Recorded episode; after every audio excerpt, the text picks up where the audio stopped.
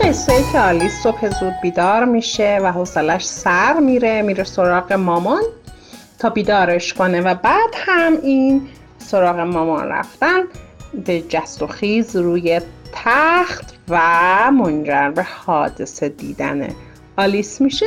چند تا مفهوم همزمان طرح میشه.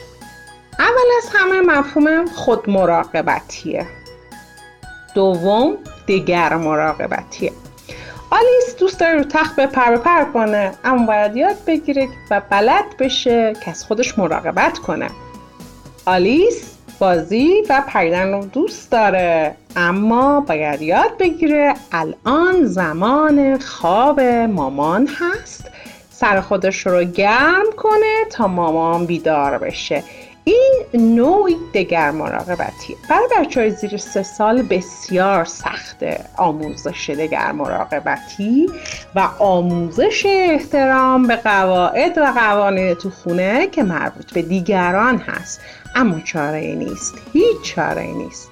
با بیان قصه هایی که توی اونها دیگران احساساتشون رو میگن مثل احساس خستگی احساس بیخوابی و نیازهاشون رو میگن.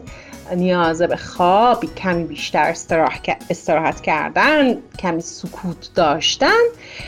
و تکرار اون از نگاه ها زاوی های مختلف با کمک عروسک ها، کارتون انیمیشن و کتاب باید این مفاهیم در حوزه خود مراقبتی و دگر مراقبتی رو در بچه ها از همین محدوده سه سالگی ایجاد و تا شش سالگی تثبیت کرد.